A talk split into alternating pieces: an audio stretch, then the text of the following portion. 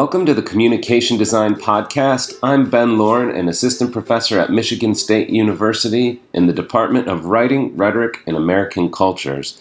Today, we're talking to Peter Merholz about his new co authored book with Kristin Skinner called Org Design for Design Orgs Building and Managing In House Design Teams, recently out on O'Reilly Media. So, Peter, I came across a slide deck you shared uh, from a conference presentation you'd recently done. And in that slide deck, you had a quote that said, Be wary of people espousing methodologies. Typically, they're crutches to free people from critical thinking. That quote spoke a lot to me because I'd been reading about Agile, and I felt that a lot of the people I was reading believed Agile could solve problems related to teams and teaming that it was almost some sort of a cure all, and I found myself disagreeing with that. Your quote seemed to put into words my inner dialogue in that moment. So, to start off today, I wonder if you could give us an example in your own work where you've resisted specific design methodologies and why. The genesis of that was similar. It was less about Agile and more about the rise of Lean and Lean UX in much of its commentary and what I observed in its practice was intellectually lacking.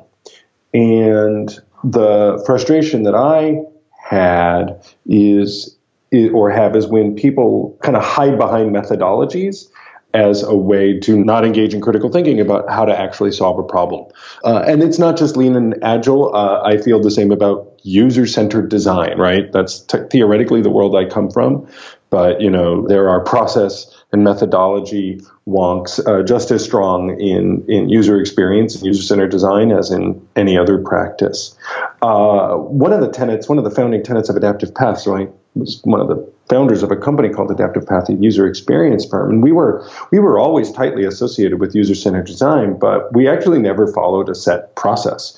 We had what we called a, a methodological toolkit, uh, and we were always looking to innovate it. It was never done.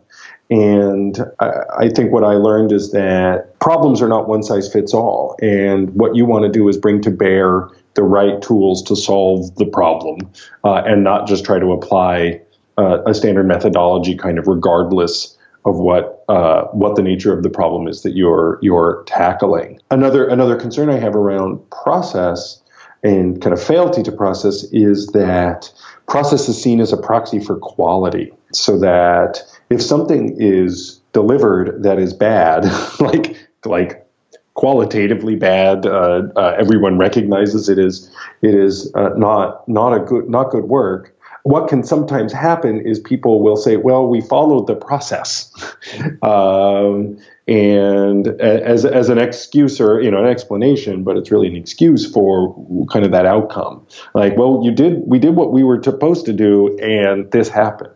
And again, it's it's this idea that people kind of check out when they get too process oriented and go through the motions of a methodology as opposed to thinking critically about it every step of the way. I've noticed this when it comes to agile within agile development teams where um, there can be more focus on burn down rates and backlogs and user stories and epics and all of this process that's built up around agile than the actual work itself. I call that cargo cult agile, where where companies kind of practice what what they think is a set of practices that that mean agile without realizing that it's not the practices that lead to success. Uh, it's the people and their their savvy that actually makes success happen. And simply following you know what you read in a book or, or were taught at a workshop at a conference doesn't drive success in and of itself. That's great. So, how do you think org design for design orgs demonstrates some of these principles in practice? The org design book uh, is explicitly non process. That was a decision we made uh, at the outset just because there are so many books about design processes and methodologies that we didn't feel we needed to uh, contribute there. There wasn't going to be much that we could add to that conversation. So, apart from a mention of the double diamond as a as a way of thinking about design, design work, and uh, a little conversation around planning as key to, to, to design work, there's very little about process. And, and I guess it fits with the theme of the book, which is a recognition that the organization that you build and that you shape has more to do with the outcomes that are produced than almost any other thing, whether it's process, uh, whether it's strategy, whether it's even the quality of or the, the talent of the individuals. The talent of individuals can be enhanced or muted based on the organizational context that they're operating in. A strategy will be realized or um, curbed based on the organizational context it's realized in. And so the orientation was helping people think about their organization very explicitly. It's a it's a subject that folks don't tend to dig into. It's kind of the air we breathe in companies that we're in. And I think a lot of folks don't recognize it is manipulable. Organizations are not handed down from on high and we just have to work within them. Organizations, through thoughtful engagement and intent, can be shaped to drive certain outcomes.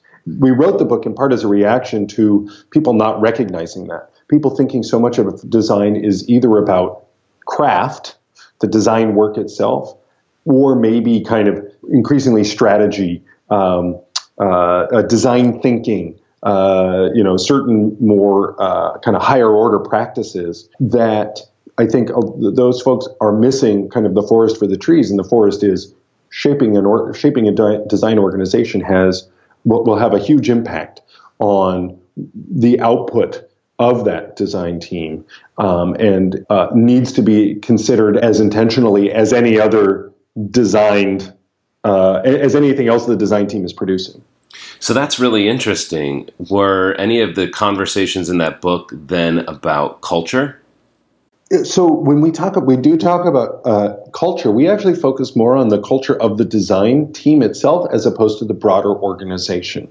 That was another boundary that we had to set for ourselves. So we're not talking about um, how to be a design-driven company, how to be a customer centered company. What we talk about is how to build the healthiest, most effective design organization. And definitely, as part of that, we address matters of culture because um, the, the culture that the design team embodies and um, uh, lives and breathes is also important for its output. Again, as much, if not more than matters of process uh, which which are usually looked at as as uh, uh, what what drives output. That's fascinating. So to follow up on that, in our field, uh, broadly conceived of communication design or technical communication, uh, there is a book that came out in 2015 by Clay Spinuzzi called All Edge. inside the new workplace networks and and one of the things that is talked about in that book is how many teams need to move really quickly and are temporary and because they're so focused on solving problems. And as a result of that they share in things like project management. Does org design for design org get into any similar or related ideas? Core to the book is a philosophy that design organizations should be thought of at the organizational level of team. Let me unpack that a bit. Typically, design design organizations, the atom that is most considered is that of the designer, the individual. There's a number of reasons for it. In some ways, it's it's just easier. But I think, especially in Silicon Valley, what you have is a lot of product teams that have a single designer in them. There's this discussion of the design unicorn. Uh, this this person that can do visual design, interaction design, some lightweight technology. And you have these individuals on product teams working with a product manager and a set of engineers. What I have experienced and what we were communicating very aggressively in the book is that design is a team sport and, design is better practiced by multiple people collaborating because no one person will have the spread of skills, experience, time to, to tackle a meaningful design problem And so we spend a lot of time talking about design teams, the structure of those teams, the nature of uh, a design team should have a single leader, uh, a, single strong leader, a group of people around them, usually uh, four to seven people making up a design team with a range of kind of seniority levels and and uh, range of skills. Those teams, what, and I haven't read Clay's book, but I can I can make some guesses as to the kinds of things he's talking about. These design teams uh, operate not independently, but they are not embedded within the product or feature teams that they are working with. They work across a set of what I would call contiguous feature teams. We propose that you want to organize your design teams by uh, customer journey and customer experience. And typically, those customer experiences span the efforts of multiple product teams. And I think a failing in many organizations is that design gets embedded in those specific product teams. And what happens is um, those teams solve problems in isolation of one another.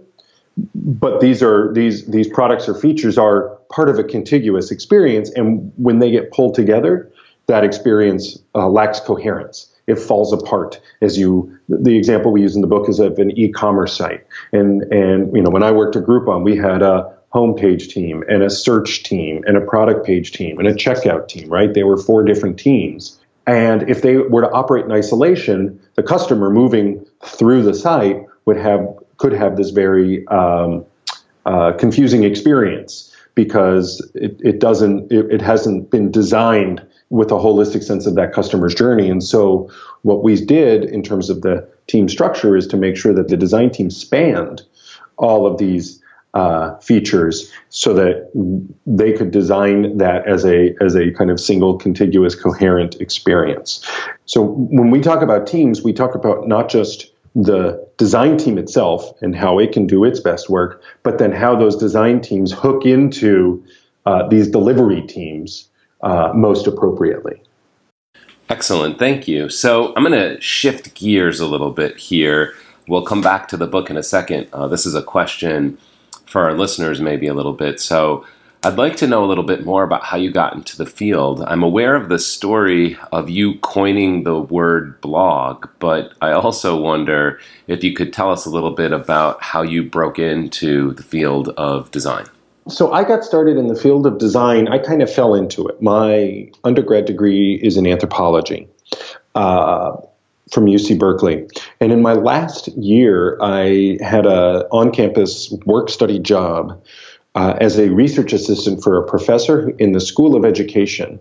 And it turned out he was very interested in multimedia in education. He'd had a background in technology. He'd actually worked at Apple, uh, Apple Computer, before coming back to academia. And so I started becoming familiar with authoring tools for multimedia. This is in the early 90s. So we're talking uh, HyperCard and uh, Director and uh, uh, uh, using early Photoshop and Illustrator to create your graphic assets that would work in these authoring tools. And as I was becoming familiar with multimedia authoring, and, which is essentially designing software, um, I, I, I became familiar with um, I, I, my my professor had a book on his bookshelf Information Anxiety by Richard Saul Wurman. And I read it. The title captured my interest and I took it down off the shelf and I and I inhaled it and realized that other people thought about the world in a way like like me.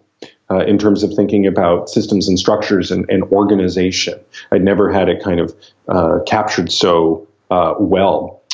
Uh, when I when I left that job, uh, when I graduated, my my first real job out of school was for a CD-ROM publisher called Voyager, and one of their first titles, or the first title I worked on, was uh, a CD-ROM that was a collection of Donald Norman's first three books, uh, put on CD-ROM and then uh, augmented with audio and video of Don talking about the material in the book. And so, as part of this I was QA on this uh, project as part of being QA. I ended up reading his three books, and similar had a similar kind of like, wait a moment, there's there's people who are thinking about things in a way that feels germane to me, that, that, that aligns with how I think about the world. And so that is how I started to become uh, kind of cognizant of matters of design and user experience. Um, also, the Voyager company had super talented designers, uh, largely with print backgrounds, uh, who were trying to embrace this new medium and figure out how to make the most of it. But I got exposed to formal design practice, right? These are people who went to Parsons or SVA, you know, leading leading design schools, uh, and I had the fortune of working with them. And so when I left that job and I came back to San Francisco, I ended up working at a design firm, Studio Archetype, which is Clement Mok's company. And my marketable skill initially was as a web developer because I have no formal design background. Uh, but I, in 1996, I knew HTML, and you could get a job if you knew HTML. Uh, but after a year, I transitioned into being an interaction designer. I, I took some evening classes in user centered design and uh, shifted to become an interaction designer. So that's kind of how I, I fell into it without any formal kind of design background, uh, just kind of following my passion and recognizing that the way I approach problem solving was useful and uh, appropriate for the, the nature of these digital information architecture kind of interesting, complex software problems that were increasingly arising, right? With the first CD-ROMs and then the explosion of the web, software was everywhere. And, and, it was very quickly very confusing. And so folks who could help organizations make sense of these experiences that they were delivering were seen as valuable. So that's that's how I that's a long answer, but how I, I became a, a designer without ever having without ever having studied or practiced design formally. That's a great story. Um, so, in your answer, you brought up the book Information Anxiety.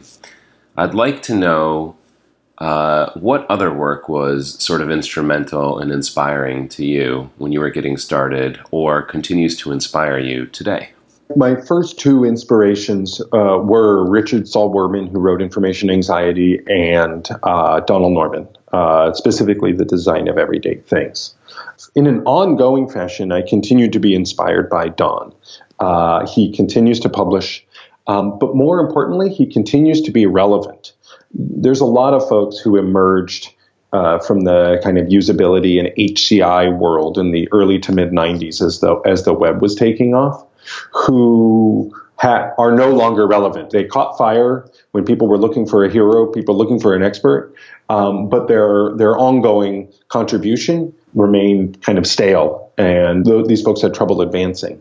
I found with Don, he is always advancing. He is willing to question any uh, any, anything he said in the past. He is not beholden to his own, um, not beholden to his own previous thought leadership, as it were uh, if he has presented new information that causes him to think differently about it. So whether, you know, when he started, it was the design of everyday things and it was this very, you know, cognitive science um, uh, approach to thinking about design. But then over time, he wrote a book, uh, Emotional Computing, I think it's called, which is basically about affective computing. And he recognized, you know what, it's not just about utility and usability, it's about how it makes you feel. And, and it's not just about how it makes you feel. These things all need to be in balance, right? And he has continued to evolve his his thinking about uh, design as the field evolves and as the context evolves. He was been uh, he was an early advocate of ideas of service design and systems design uh, in the world that we're all working in, and recognizing the importance of having a systems mindset in order to be a successful designer, even if all you're working on is an app.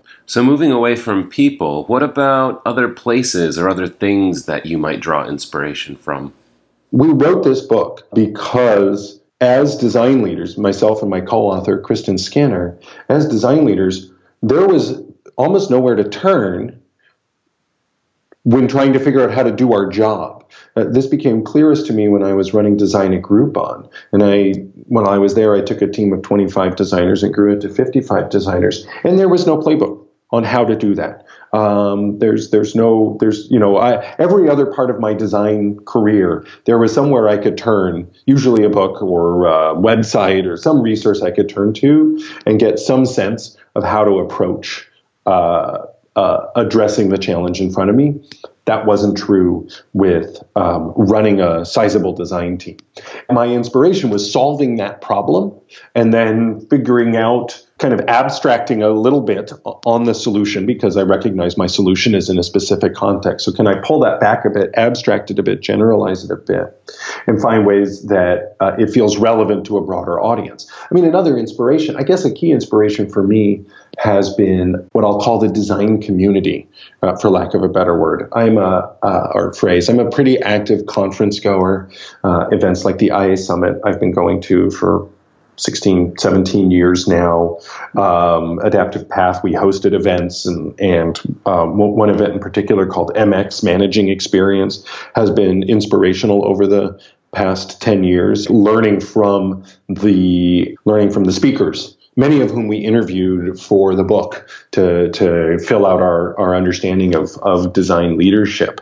You know, I draw inspiration either from primarily from my own work, from being part of these kind of conferences and broader conversations, and then um, a lot of beer, a lot of a lot of dinners uh, with other design leaders uh, who are tackling these challenges and asking them how they are doing it and providing my thoughts on it and, and having that having that just ongoing dialogue has been you know how I've been able to formulate and shape my ideas over time. Excellent. So I was going to save this question for later, but this seems like a perfect spot for it. Give me the name of a person that people don't typically hear about, but you think they should. One of them, uh, uh, people are going to hear about her a whole lot more now, but my co author, Kristin Skinner, uh, was someone no one heard about really before uh, we wrote the book. Uh, she came to Adaptive Path when I was still there from having worked at Microsoft. So she was very familiar with what it meant. And, and her background, her orientation is um, program management. I think she did practice design in an earlier part of her career, but she she shifted into a more program manager role, kind of design operations role, and she was doing that at Microsoft, and so understood what it took to wrangle you know design resources in a you know fairly sizable enterprise. Then she joined Adaptive Path and very quickly became our you know lead program manager and, and, and helped institute kind of program management practice for our you know boutique-ish we had 35 to 40 people design firm uh, when Adaptive Path was acquired by Capital One, she pretty quickly shifted into a role that spans the entire design organization at Capital One, which numbers in the, the hundreds um, because uh, the work she was doing was not it was it's a role that they didn't have at Capital One. They did not have a program management role. You mentioned earlier when talking about teams, uh, we talked a little bit about project management, and uh, a lot of teams, a lot of organizations as they grow, uh, particularly design organizations as they grow, um, don't recognize the value of project or program management of, of operations and of, of having someone who's paying solely paying attention to, to those matters. You know, as Capital One's design team is huge, um, there were a lot of inefficiencies, a lot of, a lot of lack of coordination, lack of alignment that you could remedy with strong program management. So she's quickly shifted into into being the director, I think, of program management and and a, a sizable team that that in turn works across the entire design organization. My next question for you is during this interview, you've talked a little bit about your experiences at Adaptive Path. You've also talked a little bit about your experiences with Groupon. And I wonder if you reflect on these experiences in org design for design orgs. The heart of the org design book uh, comes from mine and Kristin's direct experiences. Chapter four, which is called the centralized partnership, um, is a presentation of a new way of, of thinking about how to organize a design team that isn't simply totally centralized nor totally decentralized and embedded, but this kind of hybrid model that I was explaining earlier in terms of design teams that um, are teams in, in and of themselves, but are hooked into a set of contiguous product teams to to deliver on a on a coherent experience. Um, that that came about through my own efforts at uh, specifically Groupon and trying to figure out how to structure my team to be most effective. Um, however, uh, in conversations with other design leaders, uh, in this case, uh, there was a woman, Melissa Tarquini. She um, runs design at uh, Scripps Media, uh, the digital properties of Scripps Media. I'd seen her present at a conference where she talked about how she came up independently of me a model that was is almost identical to what I had come up with and had been speaking about in terms of this this hybrid centralized decentralized organization. So she and I, uh, you know, t- talked quite a bit about it. I got some insights that I hadn't yet developed uh, around it, um, just based on. Um, she'd been in companies that were clearly uh, more financially mature, I would argue, than say Groupon was. And so she one of the one of the implications she discusses when she talks about it was around um, headcount and what, whether or not your CFO likes one model over another, which is just not a perspective I, I had beforehand, but which I then appreciated and, and was rolled into the book. Chapter, what is it? Chapter seven is one of my favorites. Uh, it's all about levels, which is one of these subjects, professional development and how a, how a designer progresses in their career. And it's not a subject that, you know, would typically consider exciting, um, but it's, it is so important and necessary. Every job I have had since leaving Adaptive Path, I have had to develop a levels framework for my team um, because it, it didn't exist. The standard levels frameworks that corporations use that you know are supposed to apply broadly across um, all employees um, rarely are appropriate or at least you know uh, lack a degree of specificity necessary for helping designers understand how they can best grow. And so this is one of those experiences where having done it two or three times i'm like wait a moment. If i keep having to do it i'm guessing other people keep having to do it one of the things we can do in this book is and what we did is develop and present a somewhat generic levels framework for how a designer progresses from being right out of school to being a design executive and what are the kind of steps and stages along the way. And it's one of the things that when i have taught workshops on this gets the most positive feedback because i think it's a challenge that everyone faces who is leading design and leading designers. Um, and again it's one of those that there's not there's not resources out there, so everyone has to make that make it up on their own. Um, does you know I'm, I'm sure many of them are doing a pretty good job of it, but by by providing this this framework and putting it out there, it's essentially a scaffold that allows people to to get to a better place much faster. And so, you know, that emerged both through my own experience and then, you know, um, beer conversations and interviews, the interviews that we conducted with folks around this challenge and realizing that this is something that, that every company uh, and every, all design leaders at some point need to tackle. So that's kind of how the ideas in the book emerged through uh, conversation uh, within the community. So I want to take a bit of a right turn again. Um, when I was getting my PhD, I had a great teacher by the name of Kelly Cargile Cook who uh, taught me the importance of failure stories, especially when we're doing research. And it's a lesson that I keep with me uh, to this day the importance of failing and learning from failing and, and making that productive. So I wonder if you could tell us about some of your failure stories that you find particularly instructive. The challenge I have is trying to, to narrow down the failure stories to a uh, a single a single good one. Uh, you know, my, my, my biggest success is, is in some ways my biggest failure, which would be the work with Adaptive Path. By many, if not most accounts, a, a, a successful organization um, uh, and helped uh, establish the field of user experience, um, a, a, lot of practices and methodologies that people people use, generally a huge impact within uh, kind of digital product design. But um, you know, we we failed. Uh, we failed particularly in that we uh, I, a phrase that I've heard more more more recently, uh, but would have applied then is we we got out over our skis. Um, we were feeling pretty full of ourselves in the 2009 and 10 timeframe, and grew the company too big too soon. Uh, established offices in Austin and Amsterdam, and it wasn't foolhardy. We we had signals that suggested this was this was viable but we grew too big. We made we had too many uh, full time hiring commitments. Um, uh, we instead of instead of using contractors to um, uh, allow for a uh, expandable and collapsible uh, design team because in the world of consulting you've you've got you know uh, it's it's a bit feast or famine uh, we we were like you know what feasting is the new normal and so let's hire all these people and then when famine came uh, we were out of whack and problems arose we missed a payroll layoffs etc now the company made it through that but was never quite the same after that point you know and I learned a ton I learned a ton uh, uh, about myself. I am not equipped to be a CEO. Uh, there's a there's a quality uh, called equanimity uh, that CEOs need to have to see themselves through thick and thin. And I, uh, I, I would score myself as relatively low on the equanimity scale.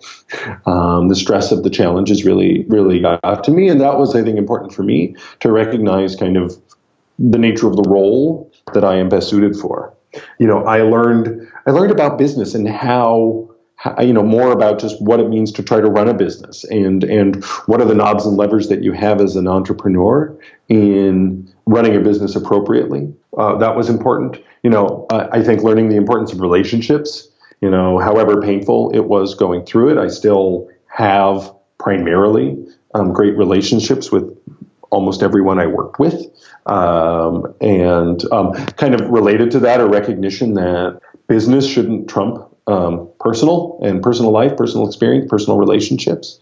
And so, you know, my, my I guess my, my failure and success story has less to do with the book or, or, or even my design practice or, or how I run teams and more for me, and I guess this is true of everyone's own failure stories, right? How I was able to reflect on, on the impact on me and what it was I valued and, and what it was uh, I wanted to do. So, would you repeat that same answer or a similar answer if I asked you, what do you feel is your greatest success? Well, I mean, the, the greatest success is is has to be adaptive path at this point. I, I hope I, I realize the success as great, if not greater, you know, in, in my future. I, I don't want to be someone who gets nostalgic or, or, or only looks back. Um, but at this point in my career, if I'm going to be honest and, and clear eyed, obviously it's adaptive path. Uh, I, I, people still talk about it. You know, the company technically doesn't hasn't really existed for over two years since it was acquired by Capital One. They still have a group within Capital One called Adaptive Path, but that's just the name of a department. That group is doing things that so Adaptive Path still has some of a public presence, whether it's adaptivepath.org, um, the events that it hosts. So so there's there's there's still some legacy there that's uh, affirming, gives me warm fuzzies when I think about it, and and just clearly generally the impact that we were able to have on um, leveling up the field of design strategy, design practice, um, helping companies become more uh, cognizant of what it means to to embrace design. Um, that that would be my uh, at this stage my my greatest success. I do look forward to, you know, writing the book is is an opportunity for me to start carving a path for new successes. I hope in two, three, five years, uh, when asked that question, to take nothing away from Adaptive Path, but my, I, I, hope that I can uh, have a new greatest success that has arisen since that point. I hope so too. So I've asked you this question already, but I'm going to ask you it one more time. Um, since Adaptive Path as your biggest failure and your biggest success that you're pointing to, do you feel that your experiences there at all come out in the book Org Design for Design Orgs? much of what I know, still the majority of what I know about leading design as a as a practice and a craft, leading design as a um, as a service, as an initiative, leading designers, so kind of as as a manager, and even some of what I understand about operating design, uh, design operations, it started and and was worked through at Adaptive Path.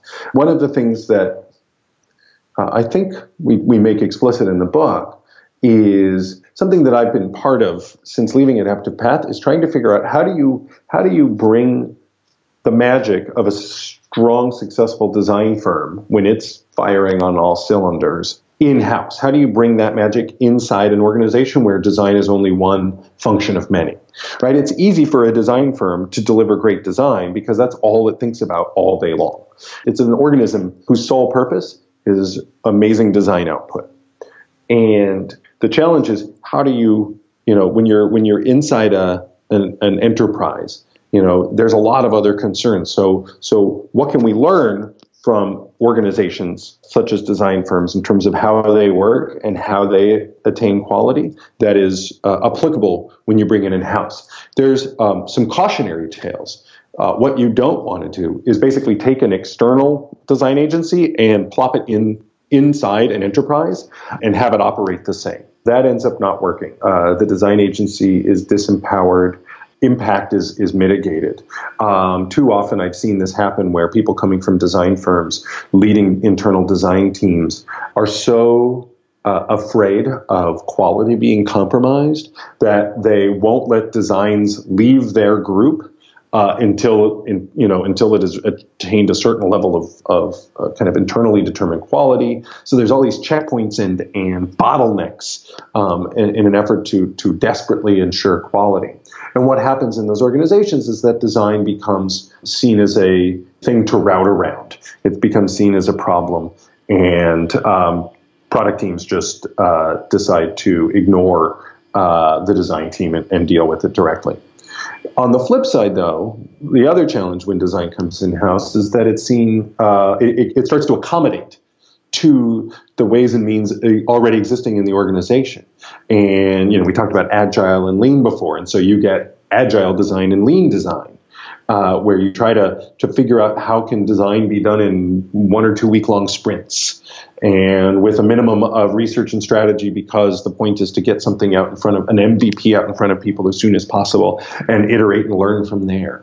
But I think that gives design short shrift because that is not what, what works well for engineering is not necessarily what works well for design. And too often, design, try, uh, when it comes in house, tries to operate as if it was an engineering practice. And it's a different kind of practice. And so, um, this is a very long answer, but um, you know, the idea is how do we take what made it what made design work well at adaptive path and, and at least for me like that's been my part of my mission how do i take what made design work well at an path and bring it in house so that's why we have this teams orientation. No design firm ever has designers work in isolation. Uh, you always have design in teams because teams of designers do better work. Now it doesn't have to be 12 designers right? It can be two designers five designers maybe six or seven more than that. It starts getting overwhelming but but designers work better in teams just like engineers work better in teams. So how do you bring that team mentality?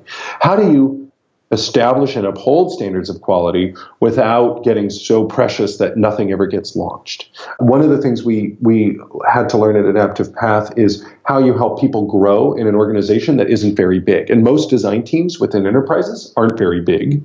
And so a lot of what I know about professional development and designer growth uh, comes from my work at Adaptive Path and being creative in terms of recognizing there's multiple ways that designers want to grow. They don't just want to climb a ladder and manage people and then manage managers. So, so that's what it's been about for me is take figuring out what are those things that that worked with an organization whose sole purpose was good design and how do you splice that into the DNA of an organization that has a lot of other concerns.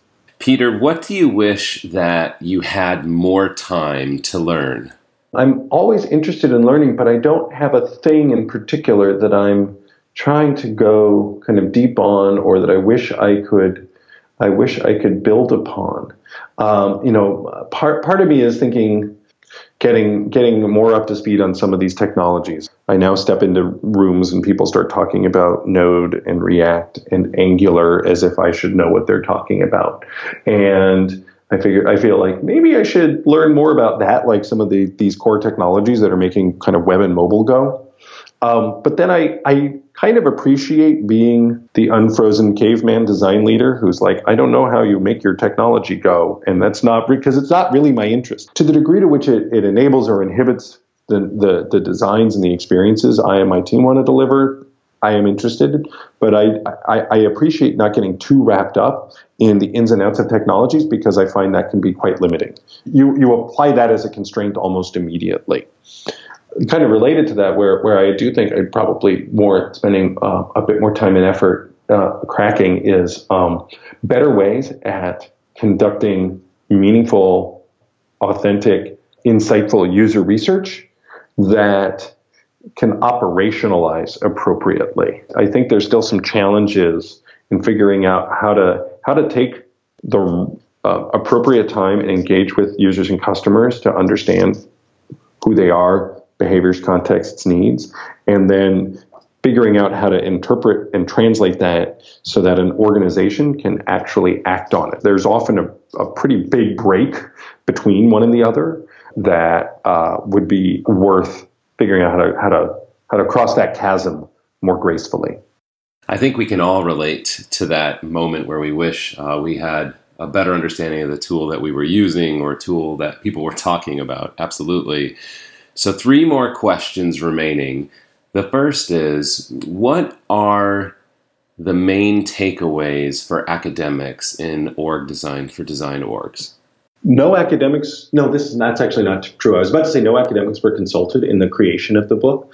Uh, that's not totally true. I did talk to a, a, business school professor at UC Berkeley, Sara Beckman, who's someone that I've known for 13, 14 years. She, she was an advisor to some work that Adaptive Path did early on around uh, applying ROI thinking to design and user experience. And, and so she's someone I, I often go back to. But um, no, no organizational designers uh, from an academic perspective, organizational psychologists, anyone with a formal kind of background in organization design was consulted in making the book. And so um, I don't know. I, I would be curious what insights feel genuine and maybe even from a uh, ideally revelatory, right? From coming from someone such as myself who has no formal background or, or practice in organizational design and psychology. You know, are there things in there that are contrary to, you know, maybe kind of common belief and common practice, but but might be truly insightful, right? And in just that way of kind of thinking deeply about practice and, and, and coming up with, with, with what I hope are interesting ideas. Um, on the flip side, I would also love to have, you know, my bullshit called and be like, oh my God, you, you missed a whole thing, or this is totally wrong for all of these reasons, and your, your frame is inappropriate or whatever. If we were to write a second edition, I would want to engage more uh, explicitly, I think, with organizational design and organizational psychology. Uh, that wasn't the point of this first book. Uh, it really was to just kind of get out a lot of ideas that were rattling around in my head and, and put them out there to kind of seed the conversation. Uh, so, you know, I, I don't, I honestly don't know uh, what, what academics will get out of it beyond a better appreciation for the world that their students are going to be put into maybe a recognition of things like career paths and and roles. One of the challenges that, that students have when when leaving school and, and joining the workforce is understanding how what it means to be a professional. And so kind of there might be there might be things that academics can take away that's less about their own practice and more about their their students and and, and helping those students um, make better choices about their initial professional decisions. Can you give an example of what you mean by initial professional decisions? The teacher in me is very curious. I think a lot of uh, students don't know just uh, don't don't appreciate the range of organizational contexts and cultures they can find themselves in, um, and specifically how toxic uh, many are. And so, you know, I think there's uh, chapter three is the 12 qualities of effective design organizations. And it's meant to act as a, an assessment tool, almost as like a maturity tool uh, for design organizations. But I think it could also lead to a set of things, questions that someone starting to look for work could ask of their p- prospective employers to see how well they do uh, in terms of how effective they are, and helping helping helping students understand that they uh, they have a choice in terms of where they work, uh, and that their choice should be driven not just by what's sexy and cool, um, not by you know who offered them the best swag um, or whatever, but like the, that their their professional happiness is going to be bound up in the ways and means of the organizations that they join and uh, better understand those those mechanics of the organizations that they're joining. Yeah, that's great advice. That is excellent advice. Thank you. So, back to main takeaways. What do you think the main takeaways are in org design for practitioner audiences and communication design? Uh, the first is a recognition that orgs are there to be shaped, uh, and that we do not, we should not receive organizations as they have been handed to us and assume that is how they ought to operate. I think too often um, when when companies um, establish themselves and grow, they simply adopt standard organizational practices, whether or not they are appropriate uh, for the nature of their offering, their delivery, what it is they're trying to put out in the world. And so, you know, the, the book, if nothing else, uh, helps people recognize the power of intentionality when thinking about organizational choices. Another key takeaway is that. We have a we have a passage called "Our Humanistic Agenda," um, and it is really kind of true of the whole book, and it is a re- it is a recognition that for design to thrive in organizations, um, those design teams and the organizations that are embracing those design teams need to approach management, to use it in a very generic kind of um, MBA way, need to approach management from a standpoint of humanism. So, not uh, reductionism, not analysis, not spreadsheets, not uh, org charts, not bureaucracy, but instead an appreciation of the individuals and the pe- the people who are who make up the organization and their needs, wants, desires. In order for design to thrive and be its most effective, the people practicing design need to be able to bring their whole selves to their work. Um, and that is much of the that is that is one of the key themes of the entire book is kind of fighting these mechanistic bureaucratic practices that are too common in organizational um, development and and and uh, uh, HR practices, and instead we're trying to provide a counterweight that swings things towards a much more strongly humanistic mindset um, because we feel that that is what will lead to greater engagement, better output, just happier, you know, happier staff means better work kind of thinking. I guess the third kind of related to that, uh, and it's part of the coda of the book. Um, so it's an explicit takeaway, like it's literally at the end as as it's meant to be an explicit takeaway. Is this idea that uh, we call keep design weird? And I referred to it a little bit earlier when I said that when design comes in house, it often finds itself accommodating to existing practices, particularly around engineering. And if design does that, it will be blunted. The value that design brings in organizations is that it is a different way of thinking and, and tackling problems than likely exists already. Um, at least thinking about from kind of uh, tech, Silicon Valley kind of tech mindset, but it, but it's true of pretty traditional businesses as well. Business for the last, you know, 120 years since the rise of Taylorism has been very re- uh, reductionist, very mechanistic, uh, very analytical, and uh, a lot of success was realized. Um, but but you know I think we've seen kind of the, the that success kind of play itself out. There's decreasing uh, returns on that investment, and the value that design brings is it is a stereotypically right-brained, creative, generative, synthetic practice that and that's its value is is bringing this different mindset um, into organizations. And if designers and design teams try to accommodate in, in, in their desire to be seen as a good team player and a good corporate citizen, they will mute and mitigate that thing that actually makes them valuable. Um, this isn't to say to be disrespectful or to be overbearing or to, to, to be um, ignorant uh, and, and for design just to be kind of insane and crazy, but you want design to you want your design team and your designers your design practice to be able to to to tap into that weirdness because that is actually going to be what how they deliver value uh, within these organizations that's such a great answer and i think it's so important i think I see that in my own work all the time. I see that in the work of communication design as a field. And I'm super excited about your book. I think it's going to be a great read for people in the Communication Design Quarterly audience and, and anybody else that's listening to this podcast.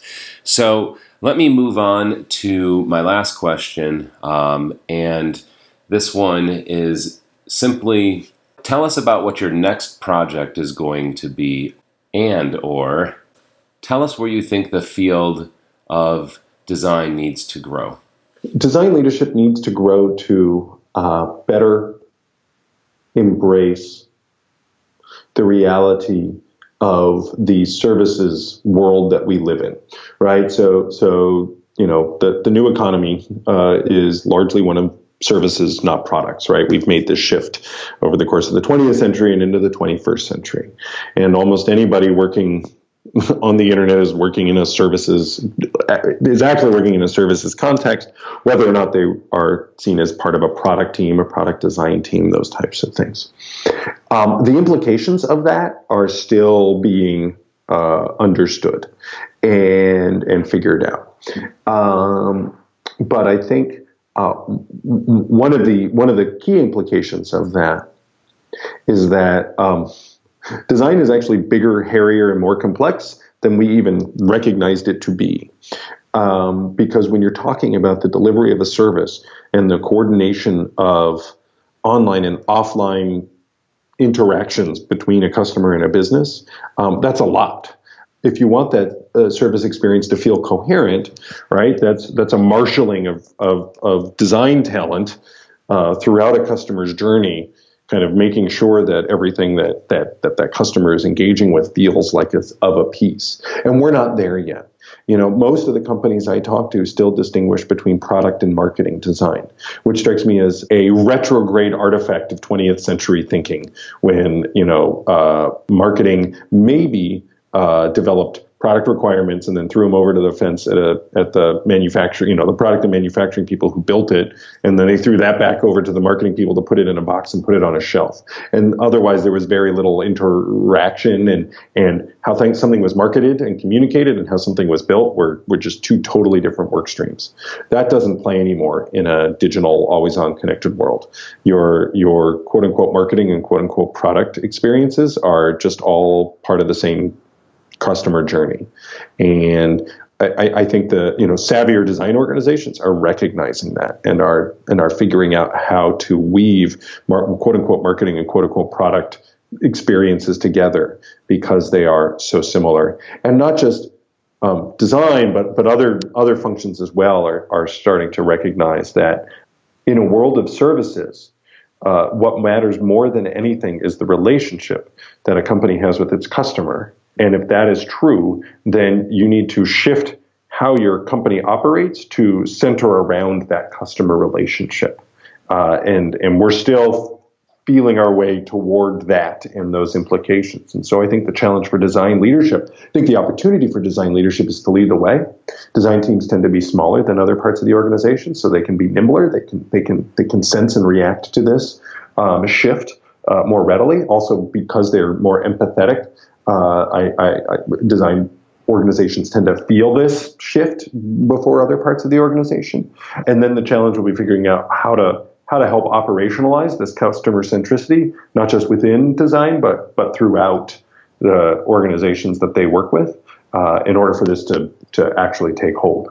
Where do you see the role of communication designers in this kind of organization that you're describing?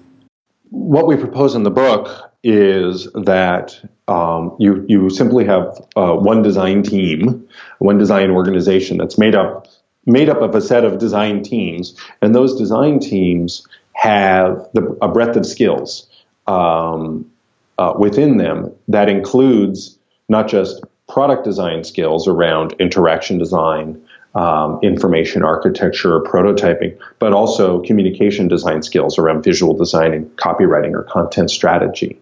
That that is what makes those design teams complete. Is that they uh, contain all of that understanding, uh, all of those skills within a single team, so that they can so that they can deliver across all of those, all of the things that are necessary in, in the delivery of a service, um, whether it's at a quote unquote marketing part of the customer's journey or a product part of the customer's journey. Again, those distinctions are becoming fuzzier.